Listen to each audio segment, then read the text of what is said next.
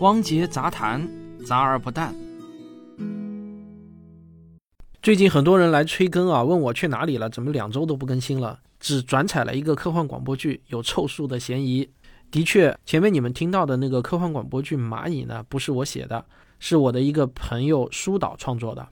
那最近呢，其实我没有闲着，我去做短视频去了。我在抖音上新开了一个号，叫“科学有故事汪杰”。刚开号嘛，要养号，所以呢，我就花时间啊，集中做了一些两三分钟的短视频节目。刚开号的那一周呢，每天都更新啊，所以其实还是花了很多的时间和精力的。这个效果呢还不错。如果你也用抖音的话，可以关注我一下。另外呢，我这些短视频也发布在了科学声音的视频号上，流量和评论呢也非常多的。你可以在微信的发现视频号中搜索“科学声音”，关注一下，也能看到我做的这些短视频。但今天呢，我把我做的十六期跟科学思维有关的短视频节目啊，一口气打了个包，放在一起呢，做成了一个音频合集，我在这里发布出来给大家听。注意，从第五集开始啊，我用了一点 AI 技术，在节目中呢，引入了一只 AI 扮演的杠精猫。我把节目形式呢变成了我和杠精猫的对话，你们可以听听看。不知道呢，我是多此一举呢，还是让节目更有趣了？你可以留言告诉我。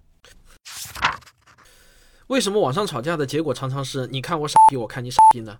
因为很多人往往把事实陈述和观点陈述混为一谈。我举个例子啊，下面是一些论述：经济越发达的地区，餐馆中预制菜的占比越高。世界粮农组织认为，转基因农产品与传统农产品一样安全。目前还没有任何一款中成药或者汉方药的有效性通过了严格的大样本随机双盲对照实验的检验。国际原子能机构的一百七十七个成员国中，中国是唯一批判日本排放核污水计划的国家。有很多人听到我上面的这些论述啊，马上就会火冒三丈，认为说这话的人呢就是个坏人。这就是典型的因为无法区分事实陈述和观点陈述而导致的心理状态。什么是事实陈述呢？就是描述在客观世界中可以被证实或者被证伪的东西，不会因为我们个人的喜好而改变。用更学术化一些的名词呢，就叫做客观断言。前面的那四个论述啊，全都是事实陈述，也就是客观断言。换句话说，前面的这四个陈述，要么为真，要么为假，不管我们喜欢还是不喜欢，都无法改变。除非论述的人明知为假却故意造谣，否则的话，阐述一个不因我们的喜好而改变的事实，与人品有什么关系呢？只有那些可以因为我们个人的喜好而随时改变的陈述，才被称为观点陈述。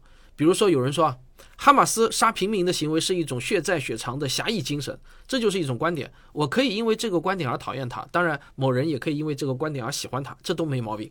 但如果因为我说世界粮农组织认为转基因农产品与传统农产品一样安全，某人就说我良心大大的坏，那我们就只能互看傻了。我这只是一个事实陈述，假如有人不喜欢，可以努力去证伪我刚才说的这个事实。我前面说的三个事实陈述，我再复述一遍：经济越发达的地区，餐馆中预制菜的占比就越高。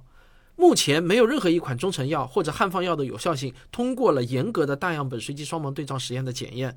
国际原子能机构的一百七十七个成员国中，中国是唯一批判日本排放核污水计划的国家。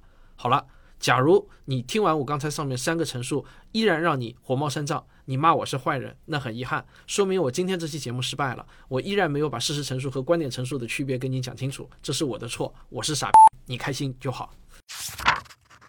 科学有没有禁区呢？不知道你对这个问题怎么看？我的观点是啊，科学没有禁区，只有技术才有禁区。同样的道理，科学从来没有给人类带来过灾难，给人类带来灾难的都是技术。为什么这么说？因为科学的目的是发现自然规律，而技术的目的是创造出有使用价值的工具。科学是一种认知，技术是一种行为。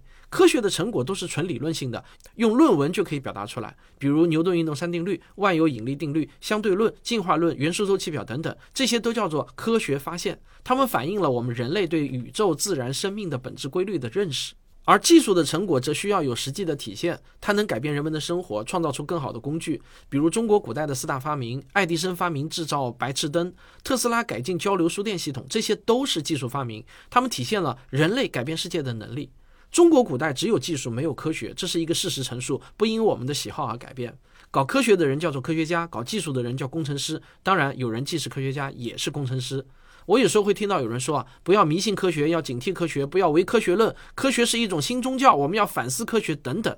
但每次我跟他们一聊细节，我就发现他们嘴里的科学往往指的是代表应用的技术，而不是代表认知的科学。最后，我想给大家留一个思考题：有领导说，科学理论也应该百花齐放，对同一个现象的解释未必就只能有一个科学理论可以长期共存吗？那么，你同意这位领导的观点吗？请你留言告诉我好吗？好，我先说一条这两天热点的消息啊，中山二院乳腺外科团队疑受实验环境和试剂影响致多人患癌。我想请问大家，这条消息的信源是什么？有些人可能会说是腾讯网，是今日头条，网易新闻是某个微信公众号。但如果较真的话啊，这些都不是信源，因为信源啊指的是信息的最初来源，只有找到了最初源头，我们才能把它叫做信源。这条消息的信源呢，其实是十一月七号十一点五十七分，有一个微博的匿名用户在新浪微博上发的一些微信聊天记录的截图。好，我继续来说第二个消息，中山大学孙逸仙纪念医院回应了网上的传言，他们回应的内容是叉叉叉叉叉，我省略了啊。那我想请问，这条消息的信源是什么？嗯，没错，这次我估计你很快就答对了。信源是中山大学孙逸仙纪念医院的官方微信公众号，因为它才是该消息第一次被放出来的地方。所以今天想告诉大家的知识是，为了不产生歧义，信息第一次发表的地方呢，我们可以把它称为一手信源；其他所有转述这个消息的地方，我们把它称为二手信源。只有一手信源才是最真实准确的，所有的二手信源都有可能提供了不真实或者不准确的信息，例如转述错误、信息丢失、过度解读，甚至断章取取义等等啊。当然有可能错误，它不代表一定是错误的啊。事实上，二手信源的可靠性的差异也是很大的。大多数时候呢，我们如果只粗略判断某篇文章的可信度，可以不用查证具体的内容，只看它的信源是以一手信源为主呢，还是以二手信源为主，你大致呢就能知道这篇文章作者的用心程度了。知道信源的概念是我们辨别信息真伪的第一步，万分重要。那么有了信源的概念后，我们下一步该怎么才能去甄别信息的质量呢？哎，关注我啊，下一条短视频告诉你。我想请问，当你从不同的信源渠道获得了两条互相矛盾的信息时，我们该如何大致判断哪个信息更可靠一些呢？比如说啊，你看到下面这两条互相矛盾的信息，我们来听一下。好像你多嚼这个槟榔啊，有可能致癌。其实早在2003年，隶属于世界卫生组织的国际癌症研究中心就发表报告，把槟榔认定为一级致癌物。和烟酒、砒霜等致癌物列为同一类。刚才这条信息呢是 CCTV 十三的信息，我们再来听另外一个消息，CCTV 二的。那么根据了解呢，这次槟榔产业遭受重挫，就是由于前一段时间有媒体报道说槟榔会致癌的这样的一个传闻而引起的。曾奎华，原北京大学口腔医学院口腔颌面外科主任。嚼槟榔本身，嗯，问题不大，但是嚼槟榔要是跟烟合在一起嚼。这就是一个致癌的。好了，都是 CCTV 发的消息啊，但是这两个消息看来是互相矛盾的，而且呢，两个 CCTV 得出观点，他们的论据是不一样的。一个是世卫组织下的国际癌症研究协会的研究结论，而另外一个呢，则是某个医生口述的观点。一般来说啊，信息的可靠度与这条信息的信源的可靠度是成正比关系的。通常情况下，越是可靠的信源，它发布的信息越值得我们信任。那信源的可靠度呢，可以用信源金字塔来快速的判断。请看这张图。这张图上的信源等级越高，也就是越往金字塔尖方向走，表示它的可靠程度也就越高。你可以暂停一下，仔细看，我就不念了啊。槟榔致癌的信源是一级啊，槟榔只有和烟一起嚼才致癌的信源呢是七级，一级和七级互相 PK，基本没有悬念，七级青铜被一级黄金秒杀。当然，必须说明啊，这只是一个帮助我们快速鉴别信息可靠度的大致的方法，我们不能拘泥，也不能钻牛角尖，在做决策的时候，我们需要交叉比对，互相印证。好，那么你认为中医典籍上记载的各种医疗信息位于信源金字塔中的哪一级呢？请你留言告诉我，大家一起来讨论。你问我最烦遇到什么样的杠精啊？那就是那些喜欢把“那可不一定”挂在嘴边的人。你说啊，吸烟有害健康，他就说啊，那可不一定。我二舅今年九十多了，吸了至少七十年烟了。哪里冒出来的啊？你说爱吃油炸食品让人发胖，那可不一定。我侄女最爱吃炸鸡了，但是你看她怎么吃都不胖。那为了将来有个好工作，我们现在要努力考入一所好大学。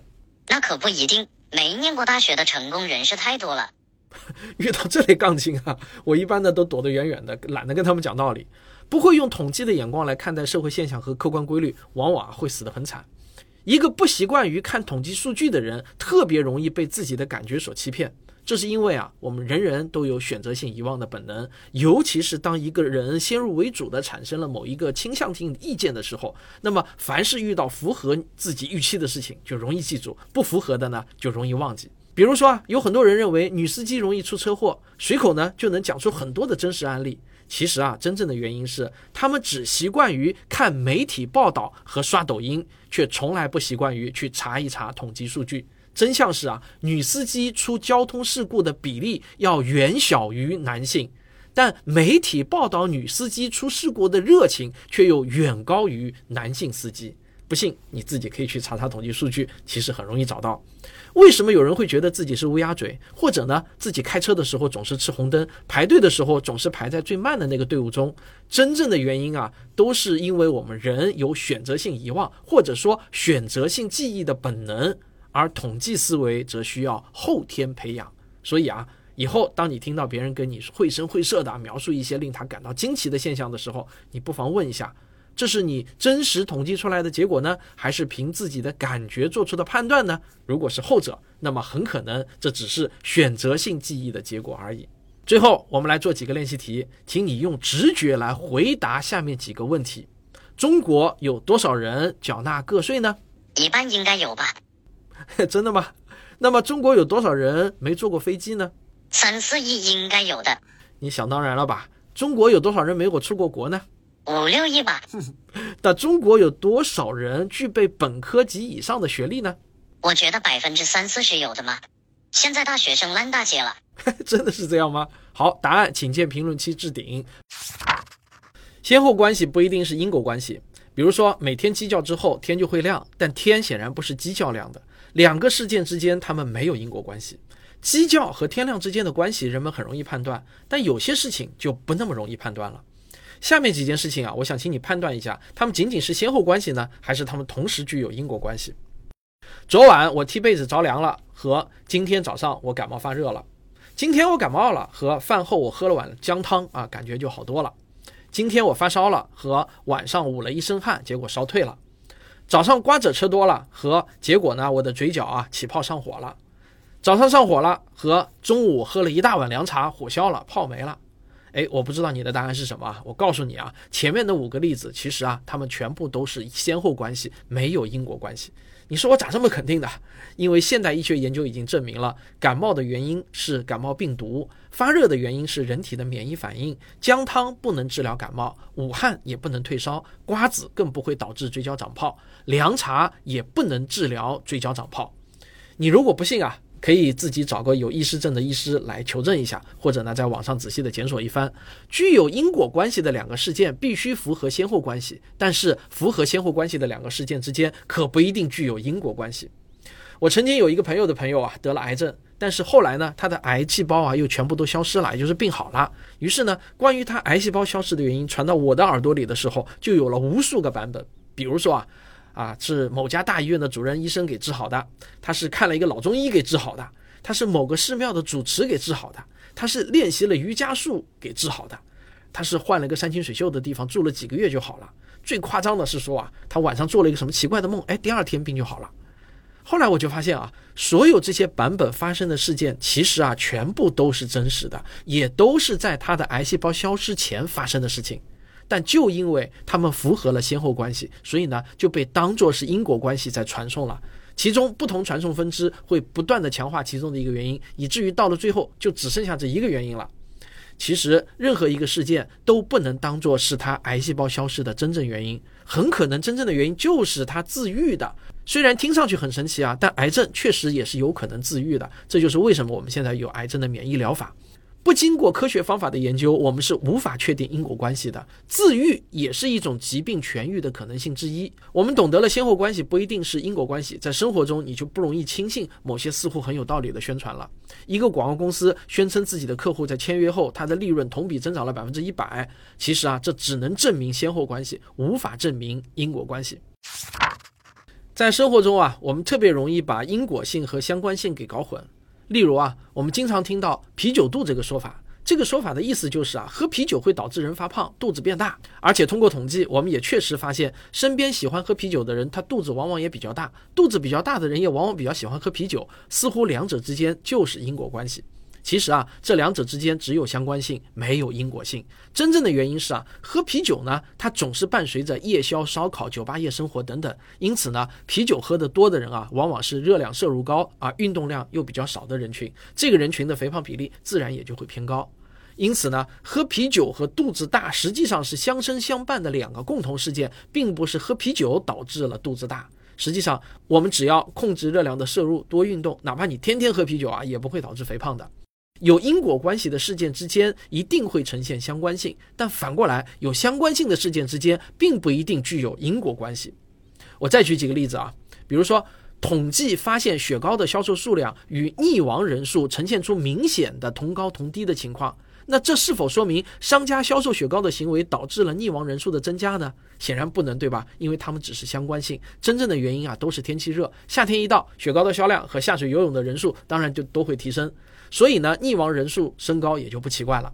请大家记住啊，我们平时阅读到的绝大多数的软广告啊，其实都是在用相关性来取代因果性，来误导我们。想要确定有相关性的两个事件之间具有确定的因果关系，是一件非常非常困难的事情，往往需要通过非常严格的科学实验才能最终确定。比如说，在医学上，我们要确定某种微生物与某种疾病之间有因果关系，我们就需要通过下面这四个严格的科学实验步骤。第一步呢，就是要能从病人身上分离出这种微生物。第二步呢，分离出的微生物啊，能够在体外单独培养繁殖。第三步，把繁殖出来的微生物植入到动物身上，动物能够产生和人类类似的症状。第四步，就是要从发病的动物身上又能分离出这种微生物。好，经过这严格的这四步，被称为科赫法则，我们才能确定一种微生物和一种疾病之间具有因果关系。在生活中啊，我们想要找出某个事件的原因，不要想当然的就认为是那个相关性最明显的事件，你需要先找出所有与之相关的事件，然后再根据具体的情况设计实验来逐一排除或者验证。为了收益最大化和损失最小化，在没有明确的证据时呢，我们不要轻易建立事件之间的因果关系。我经常听到有人振振有词的反驳我说啊，你大学学啥的？没学过那个就没资格批评那个。听上去很有道理啊，其实并没有道理。因为我如果批评的是对方论证过程中的逻辑谬误，那么其实呢是不需要对内容本身的对错进行评价的。论据哪怕再正确，论证的逻辑出错了，结论也依然是错误的。就好像同样的食材，我们炒菜的次序不一样，那出来的东西的味道那就千差万别了，对吧？逻辑谬误啊，分成两种。今天呢，我们先来说第一种，叫形式逻辑谬误。科学史上有很多伟大的理论，往往一开始不被主流科学界所接受。因为我的理论现在也不被主流接受，所以我的理论也是伟大的。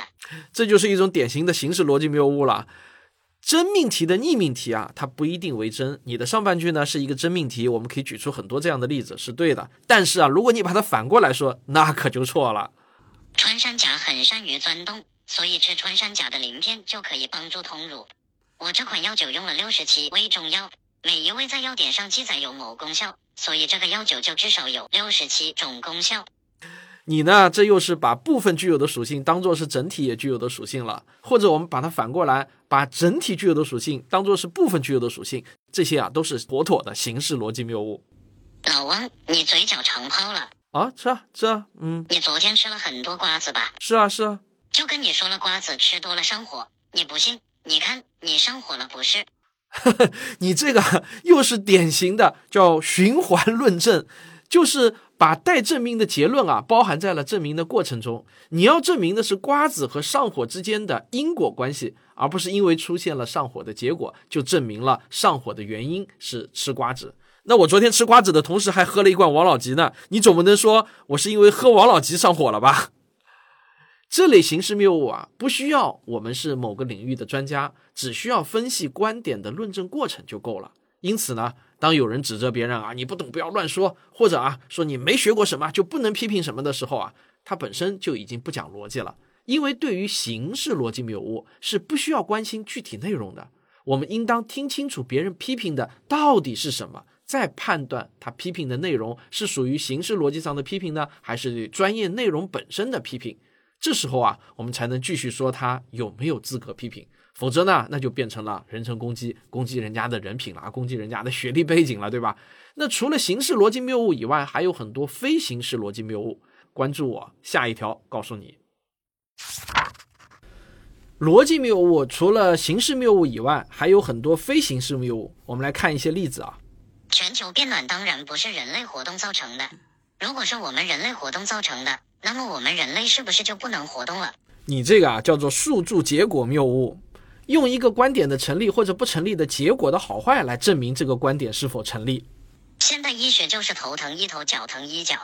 你这个啊叫做稻草人谬误了，故意用一种错误甚至是滑稽的方式说出别人的观点，然后再证明这个观点是错误的。实际上啊，如果你头痛去医院检查，现代医学要治疗的很可能是你的神经系统，而一个人脚痛很可能是痛风，这时候的治疗方案跟脚很可能完全没有关系，而是要减少嘌呤的摄入了。我每次鱼刺卡喉咙，喝一口醋马上就好了，这说明喝醋能软化鱼刺。你这个啊叫做。简单归纳谬误，在统计学上，样本太小或者样本不具备广泛代表性是不能得出结论的。个人的感受更不能得出普遍的规律。实际上啊，鱼刺卡喉咙喝醋啊，那是错误的。我们猫星人从来不随地大小便，真的是这样吗？你看，这是你们的《猫星日报》，上面就写了，你们有一个猫星人随地大小便，还被关了起来呢。那他肯定不是真正的猫星人。你这个啊，就叫万能定义法。随时用结果来重新定义原因，凡是随地大小便的，就一定不是你们猫星人，对吧？你太狡猾了，啊，你还不如说啊，这世界上没有庸医，因为治不好病的人，他们都不是真正的医生，是不是？我真的难以想象，就凭上世纪六七十年代的技术，人类就能登陆月球。对呀，这就是你为什么没有成为科学家的原因啊！我难以相信古人怎么可能建造出金字塔这样的庞然大物。你这个逻辑谬误啊，就叫把无知当证据，知道吗？自己没有看见或者不知道，就肯定认为那是假的。朱院士说，量子力学证明了人的意识决定了宇宙的存在。可是朱院士他是化学院士啊，他不是搞物理的呀。他们都叫科学家。你这个啊，就叫做诉诸无关权威谬误，知道吗？科学家哪怕他再有名，脱离了他本专业的领域，那也就和我们常人一样，有可能犯常识性的错误的。哎呦，不好，我突然肚子疼，我想去上厕所了。不可以，如果每个主播都像你这样。录像的时候要上厕所，我抬杠的工作还怎么做？你又犯了一个逻辑谬误啊！把偶然当必然，无限放大偶然事件的发生次数，用最后导致的可怕后果来作为证据，呃，来反对某个观点。其实啊，我最讨厌用啊人人都这样来逃避自己的责任的人了。切，你从来没有逃避过责任吗？有，当然有嘛。那你有啥资格说？这个啊，你又犯了对人不对事的这个谬误了啊！反驳我的观点的时候，不关注观点的内容本身是否有道理，而是转而指责我的人品。这个大家不要互相比烂，好吗？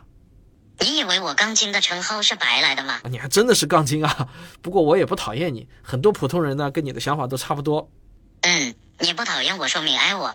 你希望美国人、日本人都死光吗？当然不希望，美国、日本人也有好人嘛。哼，我看你就是美国人和日本的走狗啊！你这又犯了一个逻辑谬误，叫虚假两难错误，知道吗？给出一个其实并不存在的二元选择，人为制造非此即彼的两难境地。刚才这些例子啊，都是一些非形式逻辑谬误的例子。我的付费专辑《吃货科学指南》已经全部更新完毕了，欢迎大家购买收听。或许啊，几十块钱能为你节省几千块钱的冤枉支出。它能让你吃出健康，吃出自信。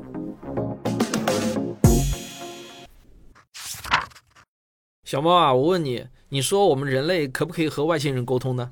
肯定不能啊！你和蚂蚁能沟通吗？外星人和我们的差别就好像人和蚂蚁的差别一样，肯定是无法沟通的。你这种论证方法啊，就叫做类比论证，就是把观点的论证过程呢建立在比喻的上面。尽管这种论证方法很流行，也很普遍，但是很遗憾啊，所有的类比论证都是无效的论证，它没有逻辑，因为这种论证没有讲出为什么我们可以把人类比作蚂蚁，把外星人又比作成人，这才是真正需要论证的观点。没有经过论证，你就直接把它当做结论来用了，当然这就是无效的论证嘛。我们常常可以听到这样的说法啊：虫子都不吃转基因食品。人吃了能没事吗？治大国如烹小鲜，一屋不扫何以扫天下？这些论证啊，统统都是类比论证。它没有证明为什么我们可以把人比作虫子，把国家比喻成食材或者房子。用类比得出的论证，往往啊错误的居多，大多数情况下都是不恰当的类比。哪怕是最恰当的类比，那也只是为了帮助我们理解，并不是有效的论证。那你说什么才是有效的论证呢？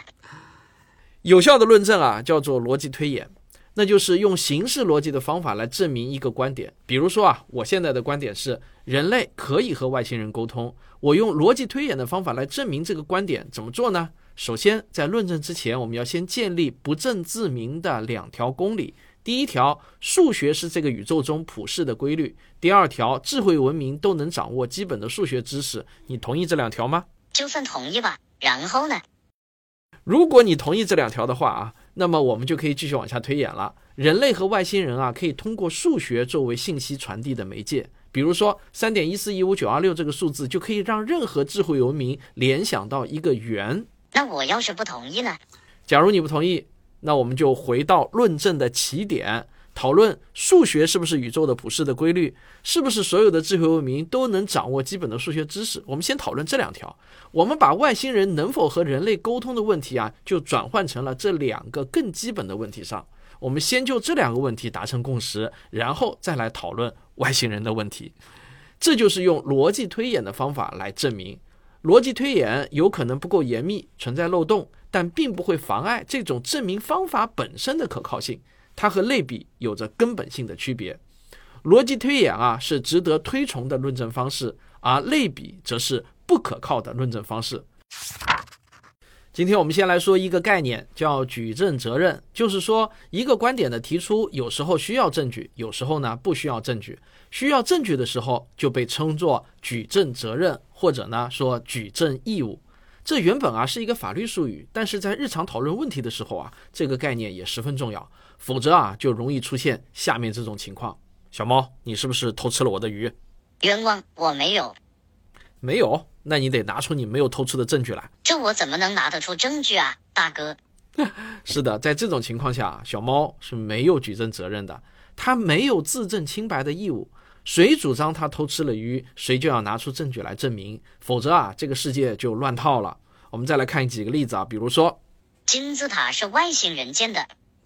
胡说，金字塔不是外星人建的。那你拿出证据来证明金字塔不是外星人建的。你看啊，我这里有考古证据，说明金字塔是当年的工人建的。这证明不了这些工人不是在外星人的指导下建造的。你还需拿出更硬的证据。来证明金字塔不是外星人建造的，像这样的要求啊，就是无理的。主张金字塔是外星人建的一方呢，其实负有举证责任，而不是反过来，这叫证有不证无。同样的道理呢，主张因果关系存在的一方负有举证责任，而质疑的一方啊是不需要举证的。比如说啊，我主张喝姜汤可以治疗感冒，我怀疑你的观点，你要拿出证据来证明这一点。那你有啥证据可以证明？喝姜汤不能治疗感冒呢？你看，你又抬杠了，不是？注意啊，举证责任是你的，不是我的啊。一个药物是不是有效，需要提出有效的这一方拿出证据来，怀疑的这一方只需要怀疑就可以了，不需要提供证据。越多的人了解谁主张谁举证的概念，我们这个世界上的杠精啊就会越少一些。小猫啊，你听过这个词吗？什么词？就是科学共同体。好像听过，又好像没听过，这是干啥的？这个概念啊，非常的重要，因为我常常跟人说啊，科学问题呢，一定要听科学共同体的观点。哦，那到底啥是科学共同体？狭义的来说呢，科学共同体啊，就是按照不同学科专业分成的一个个从事科研的组织、机构、单位等等。比如世界卫生组织、中国科学院、美国科学院以及全世界的各个科研院所等等，他们都是科学共同体。而广义的概念呢，是对所有认同科学方法、科学思维的科学工作者以及科学传播者的统称。所以啊，广义的来说，像我这样的科普作家也是科学共同体的一员。说了半天，原来就是告诉我，以后科学问题要听你的观点呗？为啥你就是对的？你又抬杠了，不是啊？不是说让你什么都听我的，而是我们科普作家的工作啊，是努力寻找该领域科学共同体的主流观点，而科学共同体的观点表达呢，主要是通过在科学期刊上发表论文，以及各个权威机构出版的白皮书之类的正式的书面材料啊，可不是社交媒体上的那些营销号的材料啊。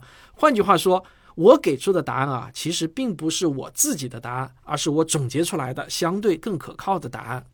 科学共同体就不会出错吗？当然，无法保证百分之百不出错，但是呢，它是最有可能不出错的。这就好像啊，有两个彩票箱，科学共同体提供的呢是一个百分之九十九中奖概率的彩票箱，而别人提供的是百分之一中奖概率的。虽然都不能保证百分百中奖或者不中奖，但是作为一个理性的人，我们应该去选百分之九十九的中奖概率，对吗？照你这么说，是不是还有什么新闻共同体、哲学共同体、艺术共同体等等啊？很遗憾，这个世界上啊，只有科学共同体，没有新闻共同体，更没有什么艺术共同体，因为那些啊都是提倡求同存异的。只有科学追求答案的确定性和唯一性，只有那些有确定答案的问题才是科学问题，才是科学研究的对象。听着有点不明觉厉。那我再来问你一个问题啊，你觉得科学共同体在未来有没有可能分裂成东方科学共同体和西方科学共同体呢？这个问题对我来说太高深了，还是留给观众们留言回答吧。好，那么就请你们来回答吧。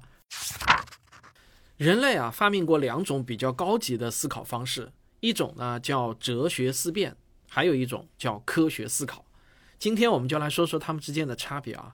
我先给一个简单的定义：哲学思辨呢，就是用纯粹的理性思考来研判一个命题；而科学思考啊，就是把哲学思辨的结论当做是一种假设，然后再设计实验去验证这种假设。小猫啊，我问你一个问题啊，你说为什么黑丝袜能让女人看起来更性感呢？根据亚里士多德的中加属差的分类法，黑丝袜属于丝袜这个大类，而丝袜与裤子。裙子、普通袜子比较具有更好的塑形能力。黑色的丝袜相较于其他颜色的丝袜，它的优势是显瘦，还能把肤色衬得更白。因此，黑丝袜的优势就是在种差的意义上塑形能力最好，在属差的意义上既显瘦又显白。这就是黑丝袜让女人变得更性感的原因。很好啊，看来啊，你已经掌握了哲学思辨的方法，可以当一个小小哲学家了。那假如把这个问题抛给科学家的话，你觉得他会怎么办呢？我想不出来他还能怎么办。科学思考的第一步啊，是调研前人的研究方法呢，就是到论文库中去检索相关论文。科研可不是闭门造车，它更像是一场接力赛。第二步呢，就是要给命题中的每一个概念下一个定义。比如啊，我们怎么定义性感呢？这我倒是真没有认真思考过。我们不妨可以先这样定义啊，就是对一个人所引起的代表性冲动的生理反应的程度，这个叫性感。不管怎么样啊，有了这个定义之后，性感呢就是一个可以测量的概念了啊，可能还可以更优化，但至少是有一个了。没有测量啊，就没有科学。然后呢，我们要设计实验来验证黑丝袜是不是真的能够让女人变得更性感。这要怎么实验呢？比如说啊，给模特拍两组照片，一组呢是穿黑丝袜的，一组呢是不穿黑丝袜的，然后再寻找一百名成人作为被试者，样本的随机性分布越大越好。被试者呢又分成两组，一组称为实验组，让他们看那一组穿黑丝袜的照片；另一组呢啊称为对照组，让他们看那组不穿黑丝袜的照片。然后再测量每一个人在看照片的时候啊，他们的血压、心率、呼吸，还有体表的湿度，就是出汗啊，以及海绵体血量等等生理指标，让每个人啊再填写一份问卷啊。比如说，你可以这样设计：你愿意花一百元请他看场电影呢，还是花三百元共进烛光晚餐，还是花一万元一起来一个海南游呢？假如实验结果啊是该命题为假，那么就不用继续了，这是一个假命题。那如果实验结果是命题为真，那么我们就可以继续设计实验来进一步探究原因。这时候就可以先用哲学思辨的方法想出一个原因啊，比如就像你前面说的，黑丝袜可以让模特的腿显得更长，皮肤显得更白，而长腿和皮肤白会增加女人的性感程度。嗯，哦，我有点明白了。然后下一步就是继续设计实验来验证到底是不是这个原因。是的，很好。关键就是啊，不管多有道理的哲学思辨出来的结论，都不能无条件的相信，我们需要证据。恕我直言，感觉有点迂腐。明明用屁股就能想明白的事情，感冒要这么麻烦？小猫啊，科学思考初看上去啊，效率确实很低，甚至呢有些迂腐。但是啊，人类正是用这种看上去低效率的思考活动，短短几百年的时间所取得的智力成就，就远远超越了过去数千年的成就之和。科学思考是人类文明的一次重大升级。我觉得啊，没有任何智力成就能与之媲美。我这里还有一个命题啊，就是男人谢顶啊，嗯，就像我这样有点谢顶，就会降低对女人的吸引力。小猫啊，你能不能分别用哲学思辨和科学思考来谈谈这个命题呢？我头已经大三圈了，还是让观众们踊跃发言吧。哈哈，希望你能踊跃发言。小猫啊，按照你的经验，如果感冒发烧了，你怎样做才能好得更快一点呢？睡觉前洗个热水澡。然后喝一碗很烫的红糖姜茶，睡觉的时候用被子把自己捂出汗，这样就会好得快一点儿了。嗯，这都是人们的经验，但这些经验真的管用吗？请记住啊，个人的经验不等于客观规律。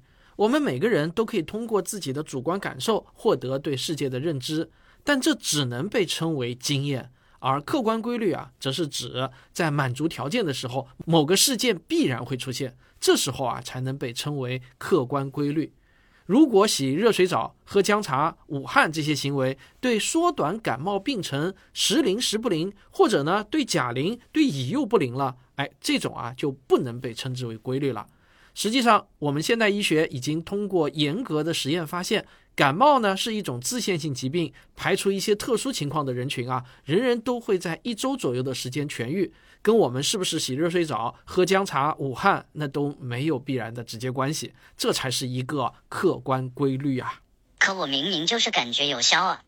这很正常啊。科学思维要求我们人啊，不要相信自己的感觉和经验，哪怕你自己的感觉和经验有多么的真切，也不能完全相信。那要相信什么呢？要相信严格的逻辑推演和受控实验的数据，用统计的思维来考虑问题。简单概括来说啊，就是人要相信逻辑和实证。切，我是猫，不是人，对你们人的要求对我们猫不适用。你又抬杠了，不是啊？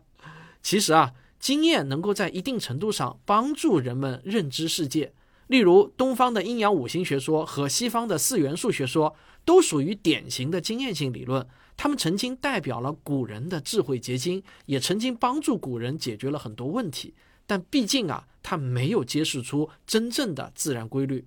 我们只有摆脱了对经验和个例的迷思，才能发现真正的客观规律。作为一个现代人，或者作为一个猫星人，我们都需要知道，经验有时候能够帮助我们找到规律，但经验它不等于规律。按规律办事，要比按经验办事有着更高的成功率。以我的经验来看，评论区又会来很多喷子，不信走着瞧。嗯，是吗？那我们就走着瞧吧。小猫啊，我听说你研究出了一种治疗感冒的新药，对吗？是的，我给它取名叫猫不感。我自己试下来百试百灵啊！就你一个人自己试，那怎么够呢？你得多找一些人吧，看看对其他人是不是也有同样有效吧。没关系，随便你找多少人来，吃了我这个药，感冒一定会好。但问题是，就算是不吃药，感冒也是会自己好的呀。你需要证明的是，它可以加快感冒痊愈的速度。但你有没有想过啊？不同的人身体条件不一样，本来呢就会有人好得快，有的人好得慢一些。是啊，那该怎么证明呢？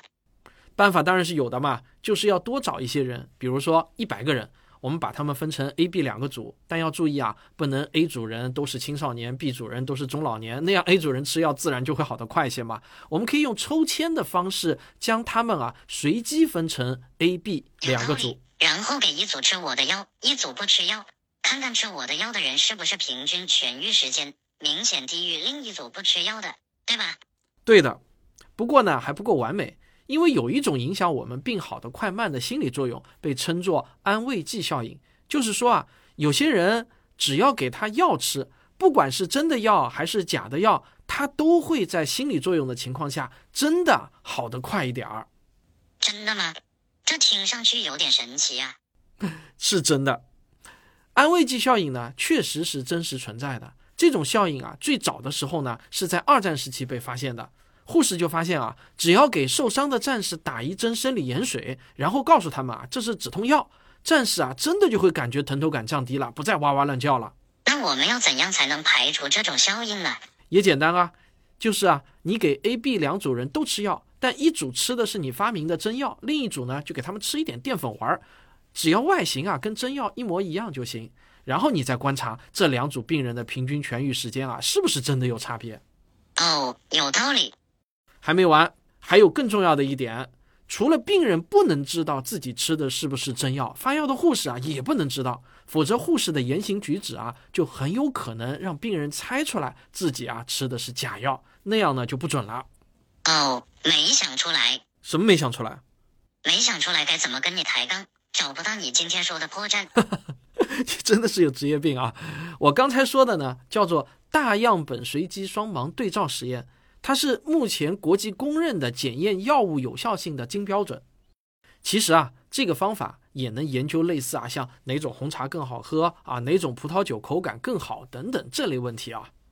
虽然我杠不了，但评论区肯定会有双杠冠军大展身手，你等着看好了。行，那我们就等着看吧。来，双杠冠军大显身手。小猫，我下面要说三句话，你来听听他们有没有什么共同点。我试试。一人是不会死的。二，在任何参考系中，光速不变。三，现代人是类人猿演化而来的。实在没想出有啥共同点，只知道第一句话肯定是不对的。人当然会死啊。他们的共同点就是啊，他们都是一个在逻辑上都有可能被证明是错误的命题。只要找到任何一个反例就行。比如说啊，人是不会死的这句话。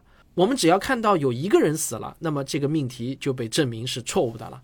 但是像光速不变、人从猿人演化而来的这些命题，尽管我们现在还没有找到任何反例，但不代表啊他们在逻辑上就一定成立。未来我们只要找到任何一个反例，就可以证伪这些命题了。你跟我绕来绕去，到底想说啥呢？我是想告诉你一个重要的概念啊，叫做可证伪性。一个命题可以分成逻辑上有可能被证明是错的和逻辑上没可能被证明是错的这两种情况。如果有可能被证明是错误的，我们就说这个命题啊，它具备可证伪性；而反之则不具备可证伪性。我前面说的那三句话都具备可证伪性。哦，是这么个意思。那你再说三句不具备可证伪性的话，我听听。嗯，好。第一句话。人人都会死。第二句话，鬼魂是存在的。第三句话，人类终有灭亡的那一天。你仔细想想，这些命题是不是无论如何啊都没有办法证明它是错的？我想想，那未来要是人可以上传意识，得到永生了呢？那你怎么证明他一定会得永生呢？未来地球都会毁灭的，你怎么能证明他一定会永生呢？想想也是，因为未来无限长。逻辑上没法证明一定可以永生。对呀，你理解了这些概念之后啊，我再告诉你一个可证伪度的概念。可证伪度啊，就是指一个理论被证伪的可能性的程度。一个理论如果完全没有可证伪度，就不是科学理论，就是非科学。假如一个可证伪度为零的理论声称自己是科学，那么它就是伪科学。反过来啊，如果一个理论可证伪度越高，它一旦被证实，它的可信度也就越高。我来举个例子啊，爱因斯坦提出的广义相对论时啊，做了一个很容易被证伪的预言。他说，在日食的时候可以观察到星光的偏折现象。爱因斯坦的理论所冒的被证伪的风险极大，所以啊，他的理论的可证伪度就极高。在这种情况下，他的理论一旦被证实，那么这个理论的可信度也就变得极大。所以，一个理论如果胆敢称自己是科学理论，那么就必须要提出一个判决实验，而这个实验的结果有可能直接判这个理论的死刑。所以啊，小猫啊，下次你再遇到有人跟你说啊，自己的理论可以解释一切，你就可以直接跟他这么杠。你能不能提出一个具备可操作性的判决实验来呢？这一招学到了，判决实验，我抬杠本领升级了。那我来考考你啊，下面这些命题，你说说哪些它具备可证伪性？第一，有人可以未卜先知；第二，太阳系中可能存在尚未发现的大行星；第三，外星人存在；第四，外星人不存在；第五，天下乌鸦一般黑；第六，存在不需要水的外星生命。完了，我头大了，你还是让观众来回答吧，我闪了，先。好，那就让观众来回答吧，双击点个赞再走呗。还记得我前段时间不是公开征集《寻觅三》的女歌手吗？一个多月来呢，我一共收到了二十多份投稿，最终呢，有两位歌手分别获得了大众票选的第一名和专业人士投票的第一名。那这就有点让我犯难了，不知道是该听大众票选的结果呢，还是听专业人士票选的结果。最后我想来想去啊，干脆就改为两人合唱算了，两个歌手都邀请到北京去演唱。所以呢，《寻觅三》的主题曲会在十二月十八号在北京录制。等录完之后呢，我会选个合适的时间发布出来，大家来听听最后的成片效果。现在呢，《寻觅三》啊已经到了最后的冲刺阶段了。为了按计划在明年暑期与大家见面，我们团队呢也是拼尽全力在做。我必须要投入大量的精力进去，所以呢，不得不跟大家说声抱歉啊，我更新的频率呢依然不会很高。你们要是闹节目荒的话呢，不妨就买一个我的收费专辑来听听吧。白嫖了我这么多年，也该买张票了，对吧？好，你可以到我的主页找到我的收费专辑来听。那就这样，我们下期再见。